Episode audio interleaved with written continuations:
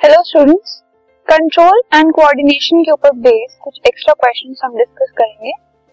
पहला क्वेश्चन है mention one example of chemotropism chemotropism का एक एग्जांपल हमें देना है। So an example of chemotropism chemotropism मतलब मूवमेंट ऑफ़ प्लांट पार्ट जो प्लांट्स होते हैं, उनके किसी पार्ट की मूवमेंट किसी केमिकल या केमिकल स्टिमुलाई की तरफ़ अगर होती है तो उसको कीमोट्रोपिज्म कहते हैं।